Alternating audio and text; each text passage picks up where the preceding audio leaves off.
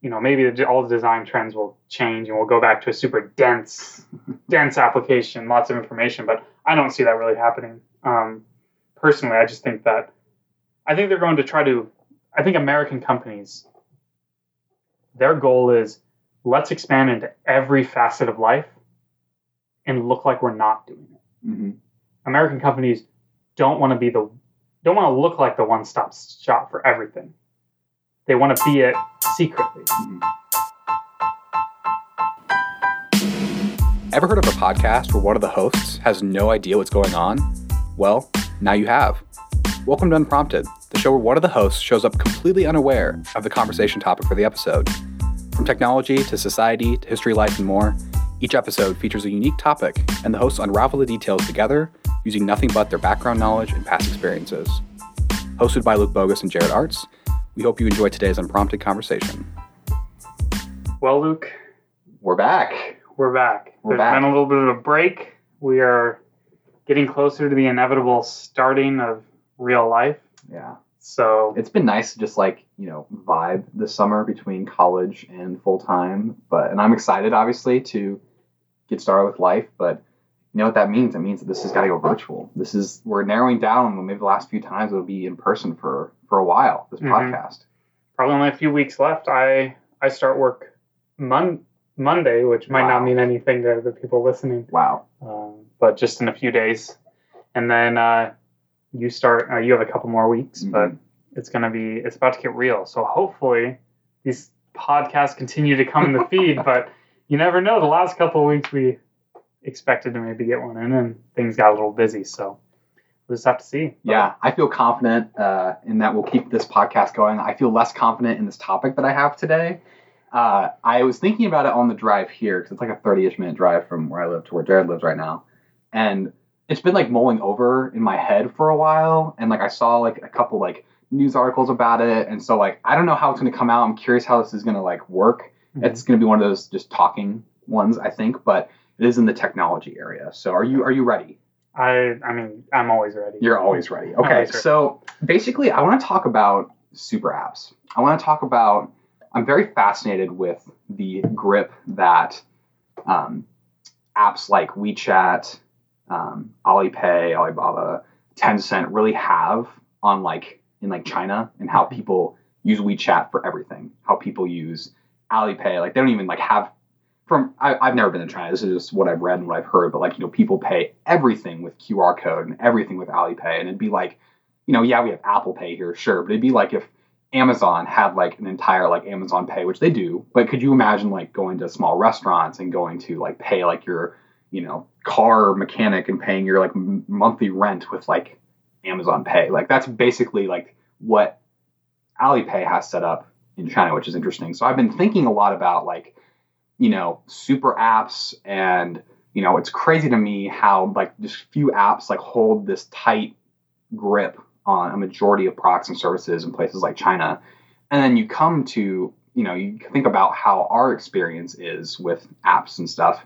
And obviously you have companies that are moving towards it. A great obvious example is Amazon, right? You have you know, you scroll to the bottom of like the Amazon.com, you look at the footer and you see there are like 50 different like products and services that they offer, and obviously they acquire things left and right. But I don't really think we've achieved a true super app. And obviously, I don't, and the thing I just want to discuss is if we ever will achieve that with a lot of the regulations and just like everything like that. But the the reason that I brought this up and where this is where I'm not really sure the conversation is going to go is a couple days ago, TikTok announced that they're going to allow people to apply for jobs within the app. You can upload resumes, like your actual resume, to your like website or, or to your profile. And then I don't I haven't really looked into it that much, but apparently a lot of like big companies have agreed to like field like use that as part of their like interviewing processes, like fielding candidates from places like TikTok. And so it got me thinking about, man, how is there a correlation between TikTok and resumes? And then it got me thinking about a lot of these other companies and like, you know, what's the correlation between like Twitter and ha- buying a newsletter website and Twitter buying all these things? And um, this is very rambly, but I promise it gets to a, a good point. So I'm going to take one more step back.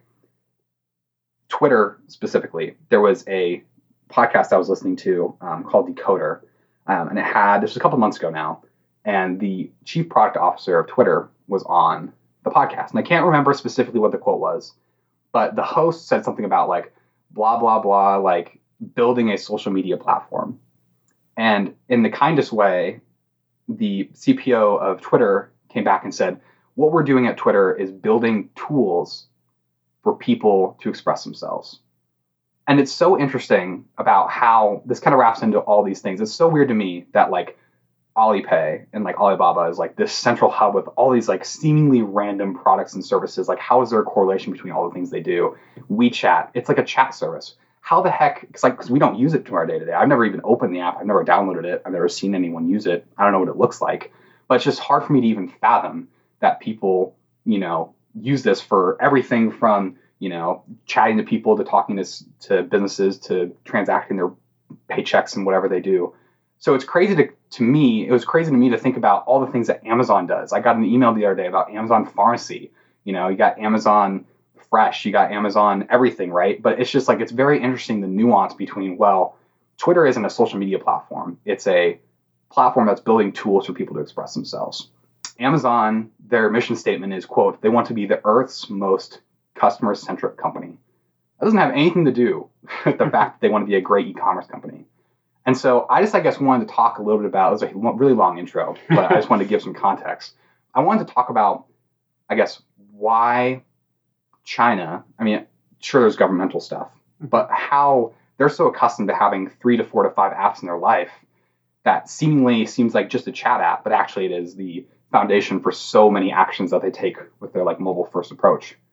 And for us, we think we use Amazon quote for everything, but really, when you look at your iPhone home screen, how many apps do you have? Well, I have like mm-hmm. 60 apps that each do a different thing. You know, so I want to talk about your opinion on will we ever be using super apps, and would you call Amazon right now a super app? Like, what's the closest thing we have, and do you think we'll ever get to a point to where you have four or five apps you use for absolutely everything? Yeah, this is a good topic, and I'd like to start with a question. Please. Luke, what's an app? that a collection of services is I guess what I would say. Okay. And so I think we already have super apps in America. Mm. And we have very, one very notice, notable super app called iOS. Mm. If we think about just like technology and specifically in this case talk about applications, operating systems, and software all software is just layered on top of each other. The way that I usually think about WeChat or other Chinese super apps is they're essentially an operating system sitting a layer above Android or Honor OS or whatever you know operating system is is happening um, on on China, on these on a specific Chinese phone because they aren't just one app. Mm. It's an app where there are plugins from other people. There are all these services built in. There's the you go to maybe WeChat and you have the place where you order food and you have the part of the app where you do this and that and this and that. And it's essentially like a whole operating system. There's a way of navigating that application that is all coupled inside of this one APK in the case of running on Android. Mm-hmm. In America, we have super apps but they're one level down the software chain. Instead of existing at the application or package level, they exist at the operating system level. Mm. In this case, Apple iPhone. What do you do? You pull out your iPhone, you log in with your Face ID, you pay for things with Apple Pay at almost anywhere in America. You use Apple Maps, you use i or Apple Music, you do all these things central to your life in this app or and I'll say app in the sense of that this is a collection of services, like you mentioned. And so I think in, if we ignore simple what layer exactly we're running the application on in mm-hmm. terms of a software stack, we have existing super apps in the way of Google's Android. Um, uh, iOS is probably the most notable one. And in China, they just have kind of boosted that up a level. Competition kind of allowed them to have multiple applications running on top of the operating system of Android. And so I think we, we do have them. And I think that they're difficult um, to like maintain at, at a huge level. I think that China is a good example of where these have become extremely prolific. Mhm. I mean, these are to the extreme, more than like iOS is in America. But I, I would say that we do have them now. I don't know if you agree with that, my I- explanation, or I didn't really think about that. Like, because you focused on Amazon. Mhm. I feel like Amazon is an all-encompassing company, Mhm. but isn't trending towards a super app. Mhm. Is if you think about Amazon, all their services are extremely decoupled. Mhm. You know, there's Amazon Shopping, there's Amazon Web Services. Those are not really Mhm. combined in any way. They don't have like one Amazon app where you do it all, or even an operating system yet. anyway. Yep. So I feel like I feel like my attention, as it almost always does, gets directed at Apple because I think they have an interesting way of doing things that more closely mirrors what's going on with uh, the tech giants of China. hmm I've never thought about it that way. About comparing it, like you know, we have like SaaS, like software as a service. It's like a what is it like a a a os like app as an operating system. Like yeah, like it's crazy because because you're right. Like you know you um there was a when I was prepping for this episode, um, I was reading this blog um, by someone at Andreessen Horowitz, and um, the author was talking about how like basically years ago when people were you know obviously like in America we don't really think that broad. You know we a lot of the startups you know are focused on like let's capitalize on like the you know American market share, then like we'll just like copy and paste what we're doing over in Europe, but like that never works. And so Mhm. like this particular VC was talking to some company about whatever and brought up WeChat, and this was like six years ago at this point. So um, WeChat was obviously pretty prolific, but at the time it was newer, quote unquote, than it is now in 2021. And the, the author remarked how the designer that she, I think it was a she, she showed um, the app to um, was like, man, like this is so gross. Like, you know, this is poorly designed. How do I know what services I have? How do I know what's offered? Blah, blah, blah. And the remark, and her remark in the article to this designer was go to your iPhone home screen. Does that look like a good user experience? All these apps, all these logos, all these different colors, sure, they're like they're the same, same shape and size, but it's, I, I guess I didn't really make the comparison of, you know, what a, a WeChat is, while it seems gross and that there's a billion different services and what you know, what the heck it offers. Same thing with the iPhone. Like there's all these built, random built-in apps and third-party apps and Mhm. this and that, and so I just never thought about it. No, it's very interesting. Yeah, and also another thing that's interesting, I think when we look specifically at Chi- the rise of super apps in China, is that one of the reasons these, I like your application as an operating system, I think that's really clever, is they kind of developed, in a sense, because Android didn't cater to the Chinese market. And changing that Android interfaces um, at the time at the time when it, they, these first started coming up was a little bit more difficult to make it very custom. And so um, you saw these applications as operating systems rise to introduce these design paradigms that were more familiar to the Chinese customer base. Because any cultural zone has very different like um, design paradigms of what makes sense culturally um, due to the education differences. You know, like you mentioned, you can't just copy paste things and have them be successful in Europe or South America or anywhere else. It's you have to design for specific areas. And so WeChat, I think we can use as a common and recurring example in this episode, is designed in a way that makes more sense to a Chinese audience Mhm. than it does to a Western, I'll say American audience, because we have different ideas on what good design is. Um, that's differences in script, how we read. It's Mhm. differences in you know cultural differences and what looks good.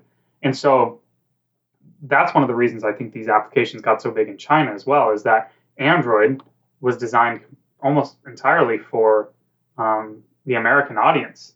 So it was introduced as into China, and they just built on top of it. They built an application on top of it that does everything that needs to be done um, for life. And so that's a it was kind of a quick and dirty way initially Mhm. to get what was necessary, but then long term, you know, it's become built up these giant tech companies that are in some ways rivaling the American tech giants. So it's just interesting that that almost in a way just a cultural difference led down this path. hmm And it's interesting too because it's like you know if you were to take Amazon's all of Amazon's offerings, like I mentioned this in my long intro, but to highlight it again, one of my favorite things to do is literally go to the Amazon website, scroll all the way to the bottom, and just look at the footer. Their footer fills up the entire desktop because they have every single like basically business and or like you know, operating vertical they own has a little place in the footer, has like a little like you know quote of what they do, and you can click and you can dive into the landing page.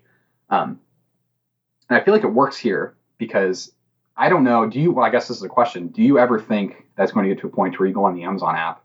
Because right now, Amazon is obviously synonymous with oh, I'm going to buy stuff and like uh, e-commerce. And like I mentioned earlier, one of their quotes on their website is that you know one of their missions is just not we're going to build the best e-commerce you know thing in the world, which it is. But the quote is we're going to build the Earth's most customer-centric company. So it's like will it ever get to a point where you open the Amazon app and you have a landing page of you can look at your prescriptions, you can look at your grocery delivery, you can look at your um, you know Eero Wi-Fi, you can look at all this stuff, everything that they own, but it's purposefully built into different websites, different Mhm. apps. Do you ever think they're going to consolidate that?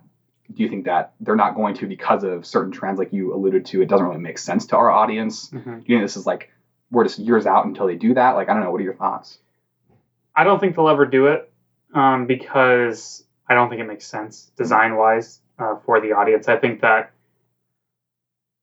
I think that it would be necessary for all of the services integrated into the application to be at least loosely related because otherwise you're going to overwhelm parts of the audience Mm. i would say you know the thing about wechat is it has food delivery insurance this this but they're all kind of related to life needs i would call it. Mhm. amazon doesn't necessarily have all that you know? Someone who's buying eero wi-fi doesn't necessarily use amazon web services doesn't necessarily use their healthcare service. And so even if you had someone doing everything on amazon services they're still not going to use every amazon service. And actually they probably won't use half of them you know? And so i think that it wouldn't make sense both from i think americans would be like no they, they wouldn't like the design because they're so used to a different format.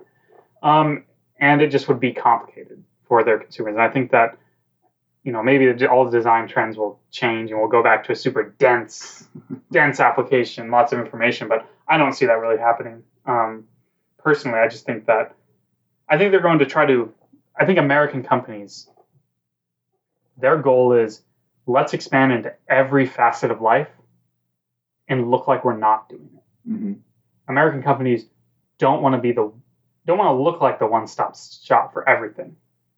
They want to be it secretly Mhm. because a lot of people, you know, like uh, that I've talked to you, they might not know that Amazon owns Twitch. You know, they just go to Twitch. They don't Yep. think about it. Some people don't even know that uh, YouTube is owned by Google. You know, like these services, they try to decouple them, except for Facebook, who insists on saying Instagram by Facebook. Yeah. you know so like a lot of these companies are like let's be these let's provide all the services that are necessary and make it look like the make the customers think they're making choices. Is that do you think in result of what us as consumers like? Or not that i want to get this too political because i have a few other tech related things but do you think that is because of regulation because i know a big move allegedly this is some reports a big move of why facebook decided to bring everything in was so that if you know regulation ever came in and said hey we don't see any obvious overlap between facebook and instagram you got to split it up they can say oh no like mm-hmm. we have cross messaging, like it, like all the messaging on all of our platforms work together. It's Instagram by Facebook because all mm-hmm. these things integrate, and so like that's for regulation. But do you think it's decoupled so that it can kind of skirt around regulation, or do you think it's because actually as consumers that makes more sense to us? i think that the decoupled aspect is uh, to appeal to consumer preference in the sense that American the American citizenry citizenry largely you know largely believes in capitalistic principles. They want to believe, you know, and even people who would say they're not capitalist want to be making choices and choose the best thing in a, in a, in a free market. Very few people want to. I mean, there's always some some people, but very few people want like a single producer of this, and then they don't have anything to choose from. I think no one would like that, and so they want to feel like they're making the choice of choosing the best item, whether they really are actually, freely making the choice or clever advertising is statistically pushing them towards the product that integrates best with Mm. all the Apple services they own or all the Amazon services they own. That's another question. hmm But I think that Americans consumers want to feel like competition is alive and that they're always making the best choice that comes from that competitive market. Yeah, that's very like non-tech example. And granted, none of these companies are headquartered in the U.S., but um, Luxottica, the like eyeglasses company, you know, Mhm. owns Ray Bans. They own Oakley's. They own the licensing for, um, I think it's like Lacoste and Ralph Lauren and all these like really like bougie, like just every glasses brand that you can think of that isn't like a ten dollar glasses from Target. Like it looks like you walk into a sunglasses hut and it's just like, oh my gosh, like look at all these options. Well, 90% of those options are owned by the same company. And Mhm. obviously they're not going to overhaul it all and say, oh, this is all exotic because you're right. From like our principles of like, we like options. You know, Yeah. obviously sometimes the options paralyze us, but you know, overall it's like the, that's interesting. The perception of competition is Yeah. like what we desire, whereas maybe that's not the same in places like China and WeChat. Yeah, I think that there's a lot of difference. I mean, in just like, especially when you look at something like China being um, having a history of you know true communism and now more of a state sponsored capitalism. There's a lot of history of single producers for items, or Mhm. very few state sponsored producers, and so consumers are more willing to accept single producers. I would assume than in the United States, where it's like I mean, it's like a big deal if some of the companies go out of business and there's less choice. Mhm. Um, and so we want to see significant competition. And there's a lot of benefit to making it seem like that's the case, even though I think in a lot of ways, competition is, I mean, in really in absolute terms, competition is very low Mhm. right now and compared to um, recent uh, history.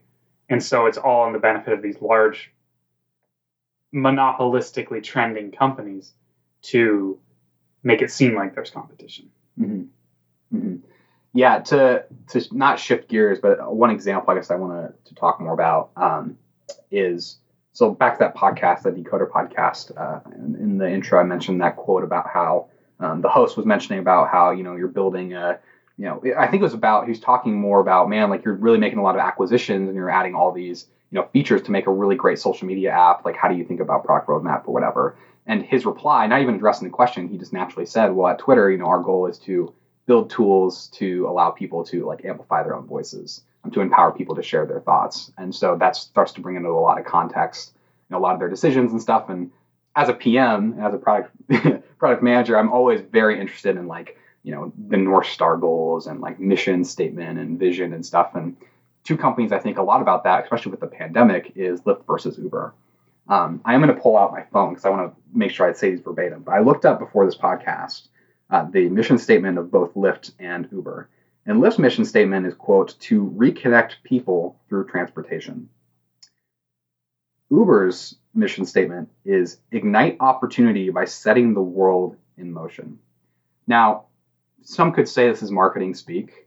Most might. Some might just say it looks really good on an About Us page, which it does. but also, one of those companies made out like a bandit from the pandemic, and the other one is hurting a lot.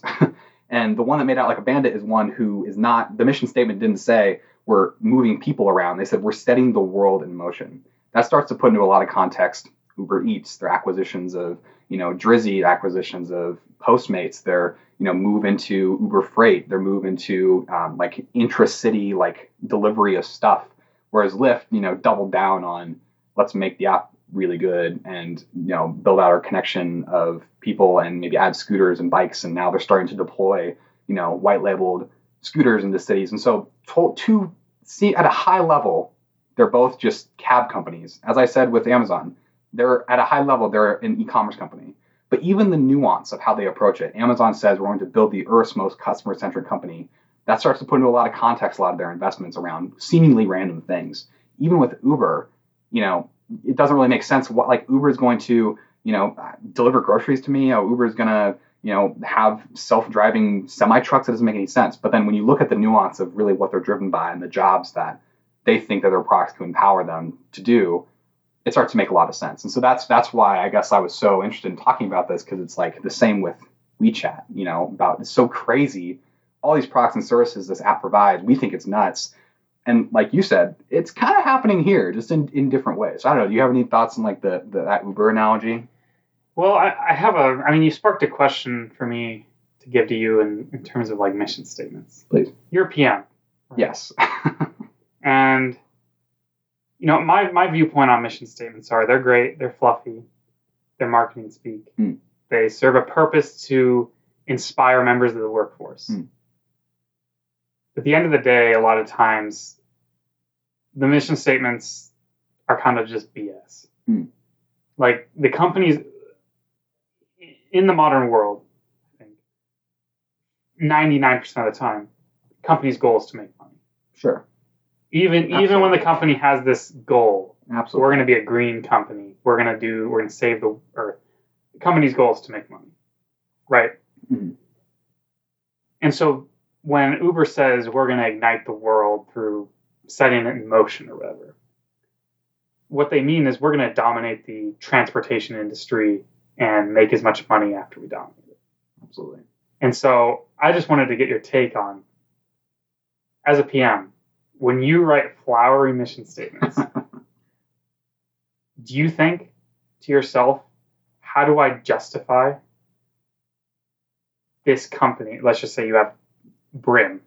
Okay. Oh gosh. Brim, Brim is a company that Luke and I had started. Uh, how do we justify Brim's conquest Hmm. and exploitation of the coffee takeout and delivery industry? Mhm. Or Not- or do you would you say that you 100% believe there's just an ear of I believe in this mission statement and I hope we make money.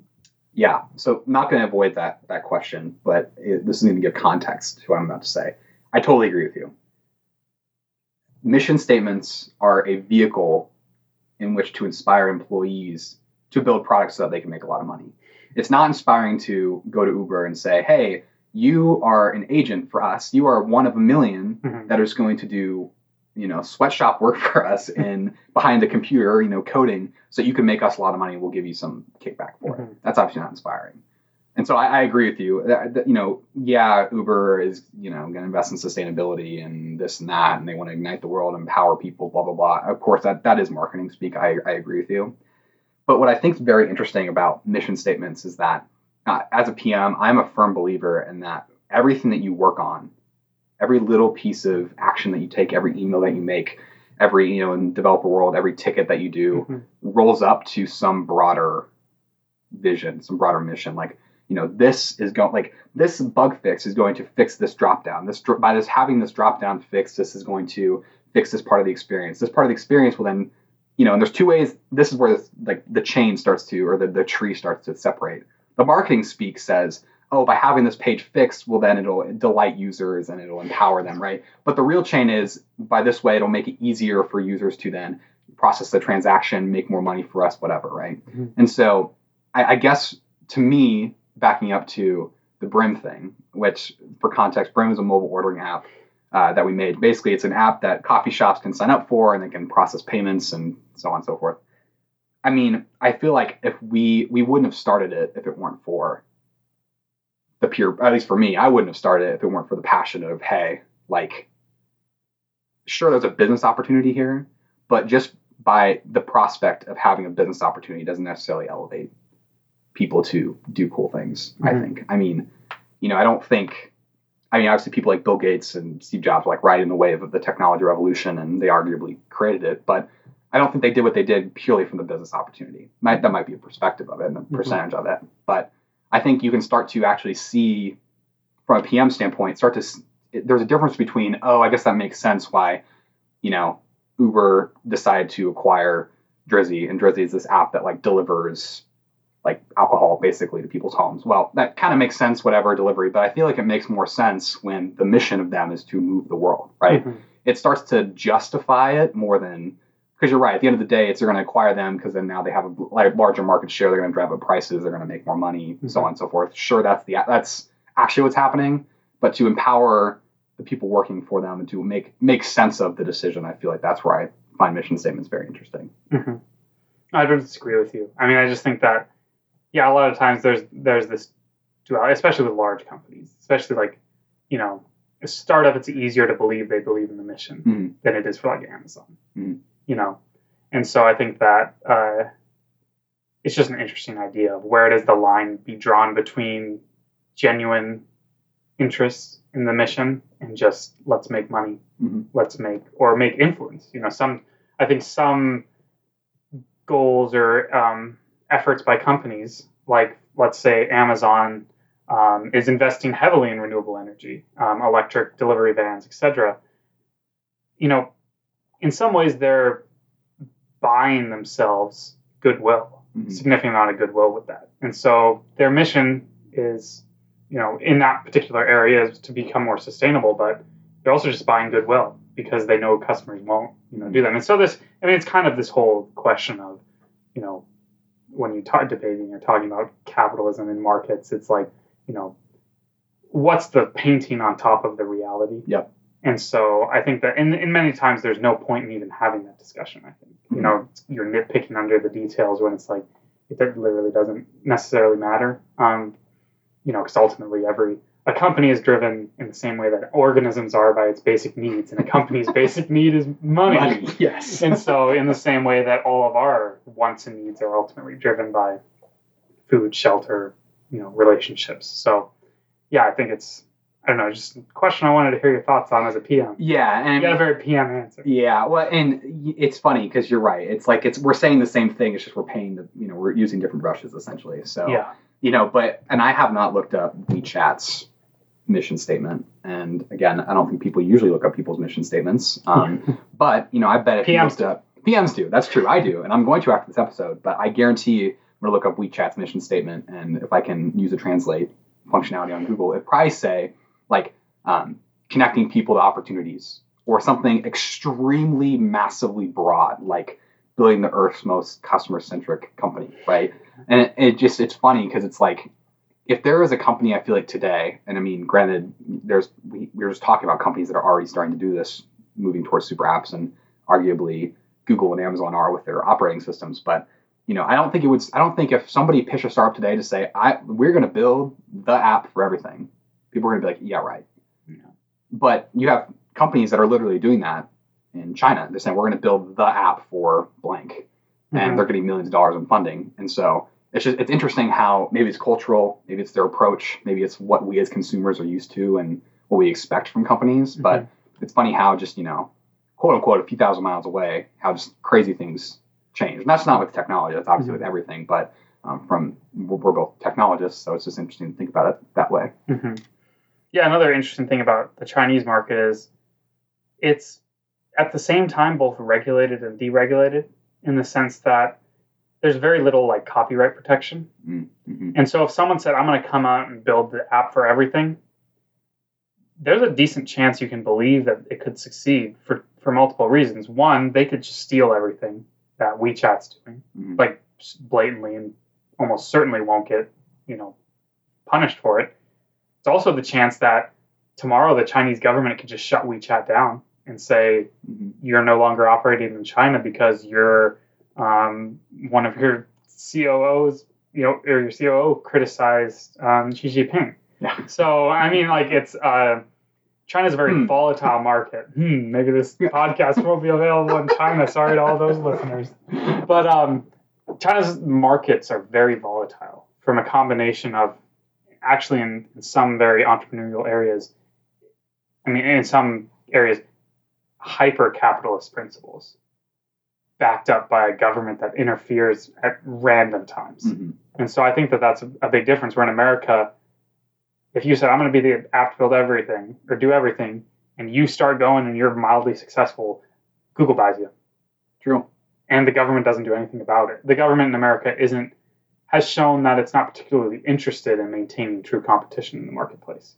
It's interested, you know, in many ways, of protecting you know, a lot of the big guys' stakes, which, um, you know, it, it's a positive and negative thing. It does offer some consumer advantages at the moment, but at the same time, it decreases the chance of starting companies. That's why, you know, in the last few years, 2020 being a huge exception, there's been some of the lowest entrepreneurship um, rates in the United States ever. It's Mhm. just not a viable industry, really. Um, 2020 is an exception, you know, because everything, everyone had time. Yeah. Um, but it's it's just America's becoming less competitive than China. But it's also a little safer, where the government's not going to shut you down. um, it's not as almost Or impossible. yeah, like give you a what is like a twenty five billion dollar fine or whatever they Yeah. levied to Alibaba, like just Yeah. cause kind of. or just um, stop your IPO from going public. Yeah. Have your CEO disappear for a couple months. after saying something somewhat questionable Yeah. questioning financial policy. yeah. Yeah, it's a it's a completely different world over there, and so yeah, it's America's just much more stable, hmm but their markets are also have become very uncompetitive, and so I think that's a big challenge for. That's a whole nother topic hmm of kind of the breakdown of true market capitalism in the United States. Um, but it's uh, that's kind of a whole whole other podcast probably. Yeah, I, I was gonna remark something about that, but you're right. I feel like that could probably be a podcast in and of itself. Yeah, a whole um, Rake's senior strategy class shoved into a podcast. yes. I well, we, maybe you might have just heard listeners. You might have heard a future pi- unprompted prompt. Uh, It'd be a, it'd be our our holiday special prompted episode. a four-hour episode of like six things that we've always wanted to talk about, where we just chat for four hours. That'd be interesting.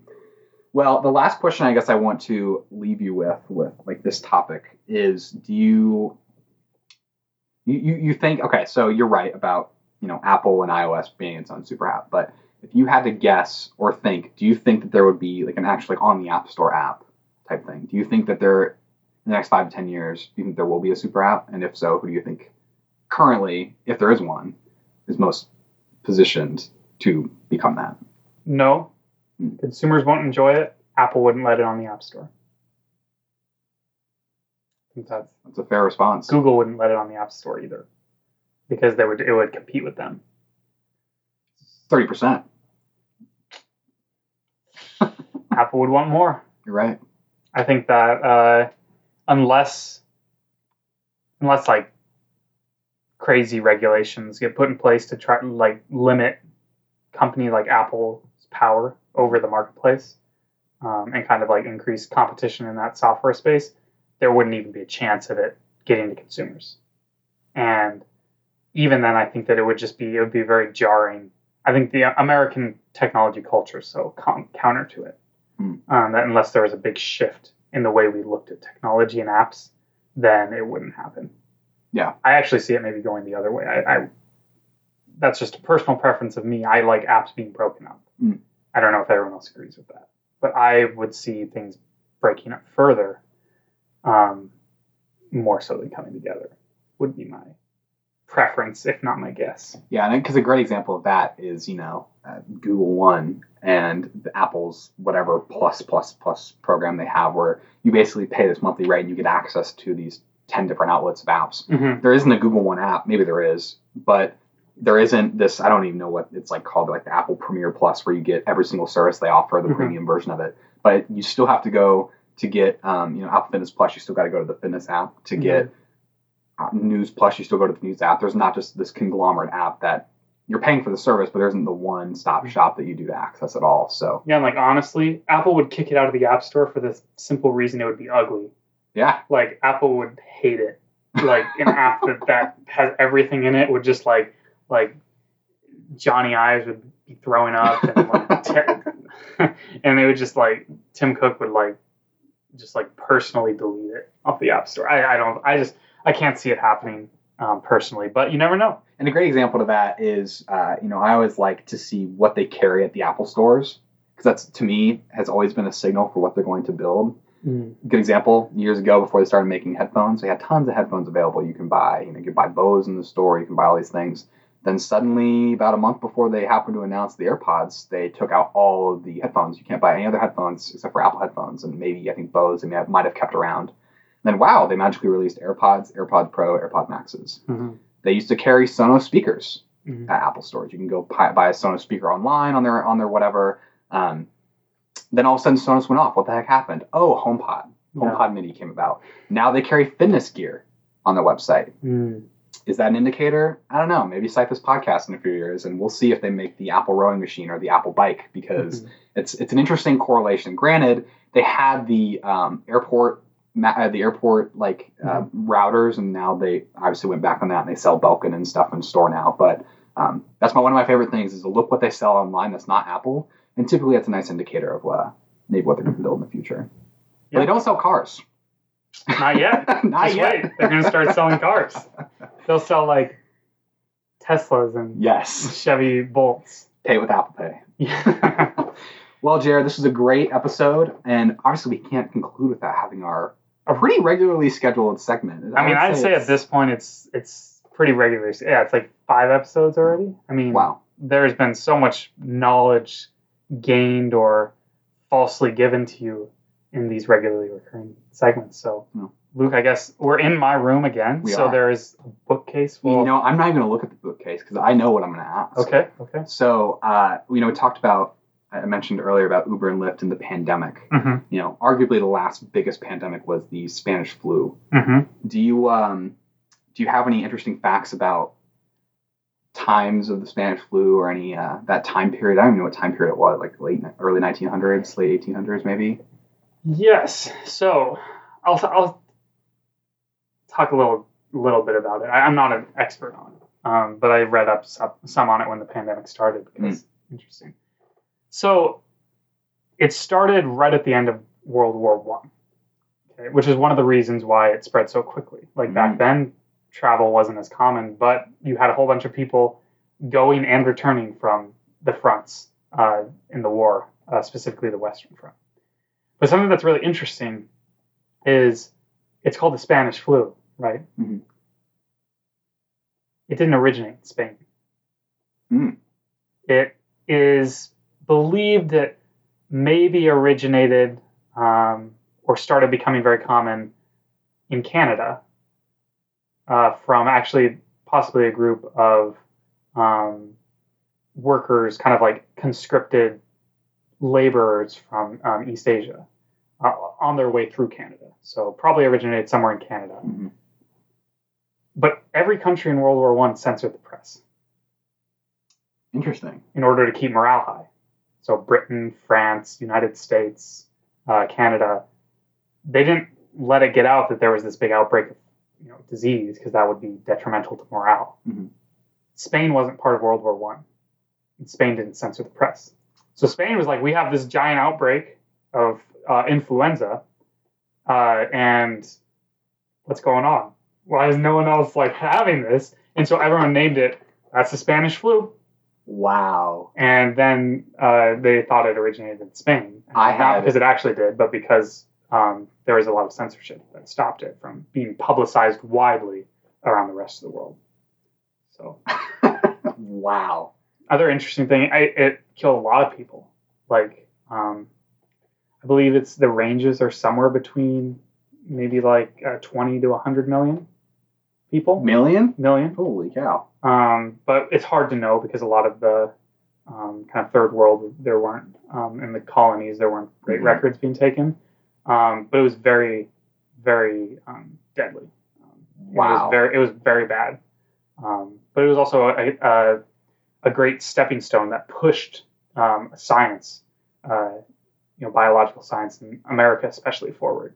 Formation of a lot of institutions to research disease. Um, it's where we learned a lot about. I think it was some of where we learned foundational information on viruses. Hmm. Viruses weren't known yet. Um, just a lot of interesting time. And then something that I think might be repeated here is it finished and it was essentially forgotten. Hmm. It wasn't memorialized. People just kind of moved on, didn't talk about it. You know, it was just very, you know, hardly anyone knew it even happened until this pandemic started. Wow. And so I think that's kind of a probably something that's going to happen again, where humanity seems to just kind of forget pandemics, try to forget them, um, and so we only remember the very worst, like the Black Plague.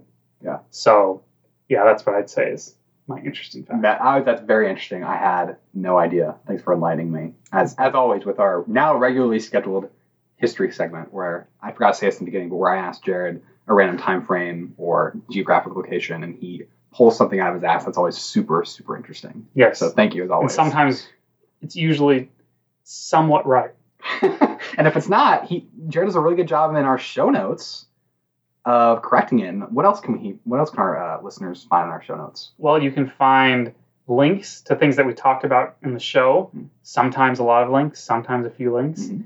Uh, you can find, I guess I'll put a link to our website, um, unpromptedpod.com. And what, what what could a user potentially do on this website? You could see pictures of us, Oh, that'd be great. read descriptions of us. Even better. You could, no, that's probably about it. Well, there's one key thing at the very bottom though. You can listen to episodes, You can a little lower. Uh, favorite episodes A from us. lower than that. It involves a Google form. You can send feedback. Feedback. Yes. You no longer have to tweet at Luke since he's the only one with a Twitter account.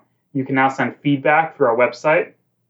that send direct emails to us the second we get feedback. So Mhm. still waiting on an email for some feedback, but uh, we respond to every one of them if We- we, theoretically had feedback. yeah, we would. We would, unless you send them too many. Then, Then we'll try. But please leave feedback. Please check out the show notes, and thanks so much for listening. As always, uh, we'll catch you next time. All right. Goodbye. Bye.